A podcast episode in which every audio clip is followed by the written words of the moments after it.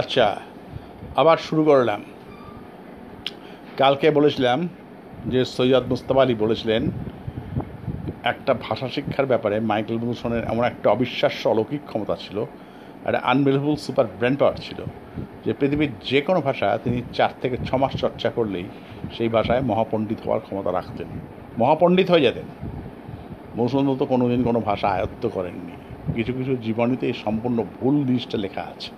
মধুসূদন অনেক ভাষায় পণ্ডিত ছিলেন, আর এই সকল ভাষাগুলি উনি আয়ত্ত করিয়াছিলেন। সম্পূর্ণ বাজে কথা। কোনোদিন কোনো ভাষা উনি আয়ত্ত করেননি, তার দরকারই হতো না। যে কোনো ভাষা চর্চাকে, ছমাস চর্চা করলেই সে ভাষায় তিনি মহাপণ্ডিত হয়ে যেতেন। প্রত্যেকটা ভাষায় তিনি মহাপণ্ডিত ছিলেন। এটা যে এটা যে শ্লোক বলে যাননি, বলে গেছেন স্বয়ং ডাক্তার সৈয়দ মুস্তফা আলীর মতো ওইরকম একটা জায়ান্ট ইন্টেলেকচুয়াল তিনি বলে গিয়েছিলেন। শুধু মুস্তফা আলীর একটা জিনিস, একটা ফর্মুলা একটা ব্যাপারে খাটেনি। সেটা হচ্ছে আমাদের বাংলার গর্ব, ভারতবর্ষের গর্ব, ভারতবাসীর গর্ব, আমাদের বাঙালির গর্ব, সংস্কৃত ভাষা, আমাদের অহংকারের ভাষা। এই ভাষায় মাইকেল মধুসূদন বিরাট পণ্ডিত হয়েছিলেন, তবে সেটা চার থেকে ছ মাস চর্চা করে পারেননি। সেখানে তার সময়টা বেশি লেগেছিল, এক বছর লেগেছিল। বাঙালি বলবে কি?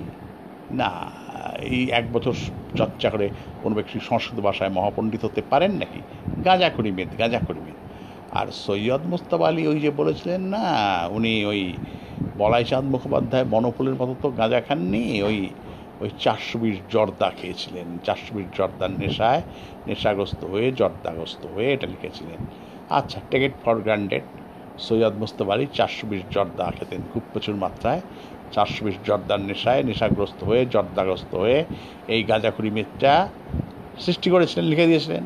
আচ্ছা এই যে একটা অবিশ্বাস্য অনুবাদ করেছিলেন। একটা আনবিলফুল ট্রান্সলেশন পৃথিবীর অনুবাদ সাহিত্যে। হ্যাঁ যাব যাব। কি?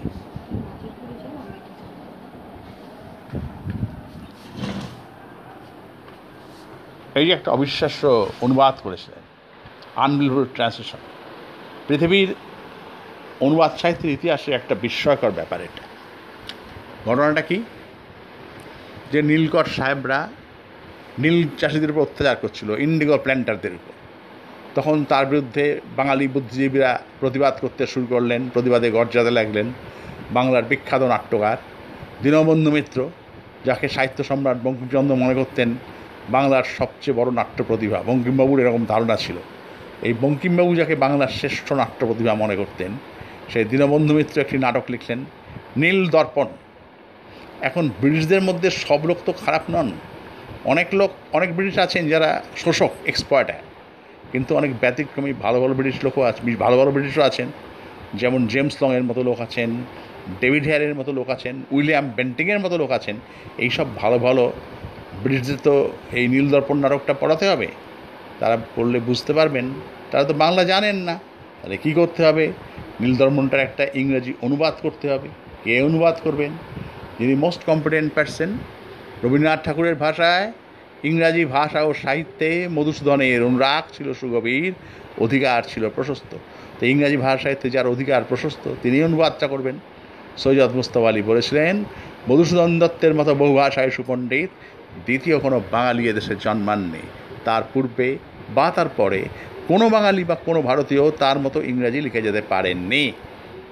সেই ইংরাজি, যার মতো ইংরাজি আজ পর্যন্ত কোনো রবীন্দ্রনাথের ভাষায় যার অধিকার প্রশস্ত এবং যে প্রশস্ত অধিকারের নাগাল আজ পর্যন্ত কোনো বাঙালিও পাননি, কোনো ভারতীয় পাননি। সেই মাইকেল মৌসুম দত্তই সব থেকে যোগ্যতম ব্যক্তি হিসাবে নির্বাচিত হলেন। সিলেক্টেড মোস্ট কম্পিটেন্ট পার্সন মৌসুম দত্ত তখন তখন আর পৃথিবীতে নেই।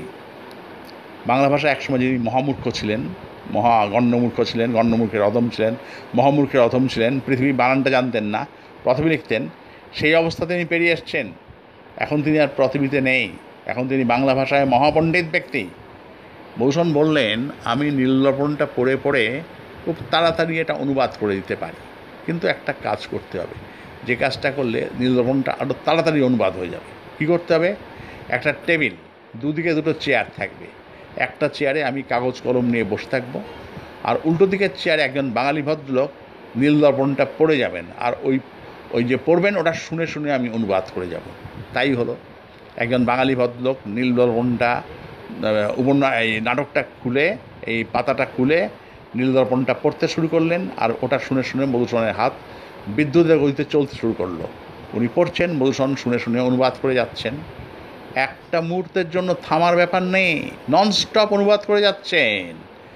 ইংরাজি ভাষাতে তার এতটাই অধিকার প্রশস্ত যে একটা মুহূর্তের জন্য তিনি সেই বাঙালি ভদ্রলোককে বলছেন না, দাঁড়ান দাঁড়ান, আপনি থামুন তো।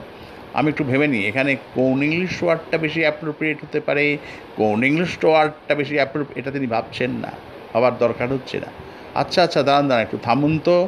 এটার ইংরাজি একটা প্রতিশব্দ কী হবে? সিনোনিমটা কী হবে? এটার ইংরেজিটা কি?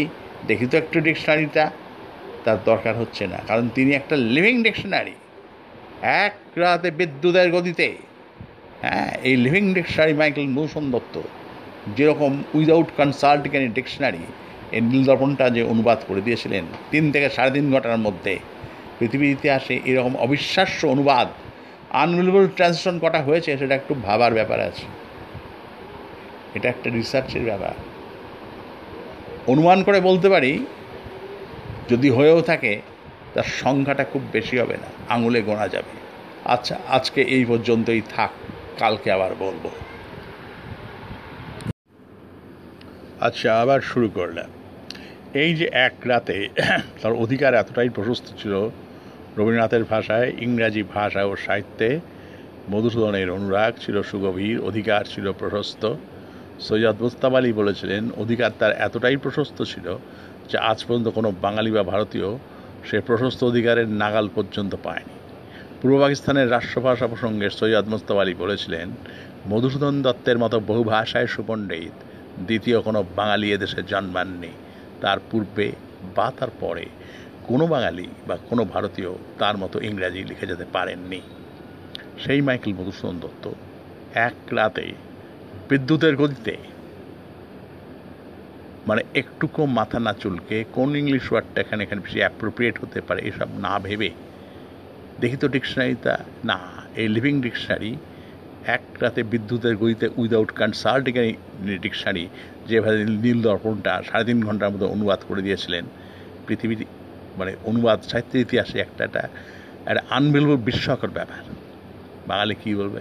না না, এটাও আরেকটা গাঁজা করিবির আচ্ছা টেক ইট ফর গ্র্যান্টেড গাঁজা করিবির তাহলে সবই গাঁজা করিবির তাই তো?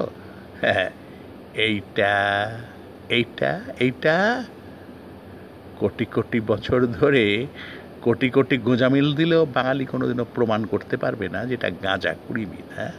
একসময় অপর্যাপ্ত মদ খেয়ে খেয়ে আর নির্জলা মদ খেয়ে খেয়ে লিভারটা তার একসময় পচে যায়নি, পচে গলে শেষ হয়ে যায়নি, সাইফারের নিচে যায়নি।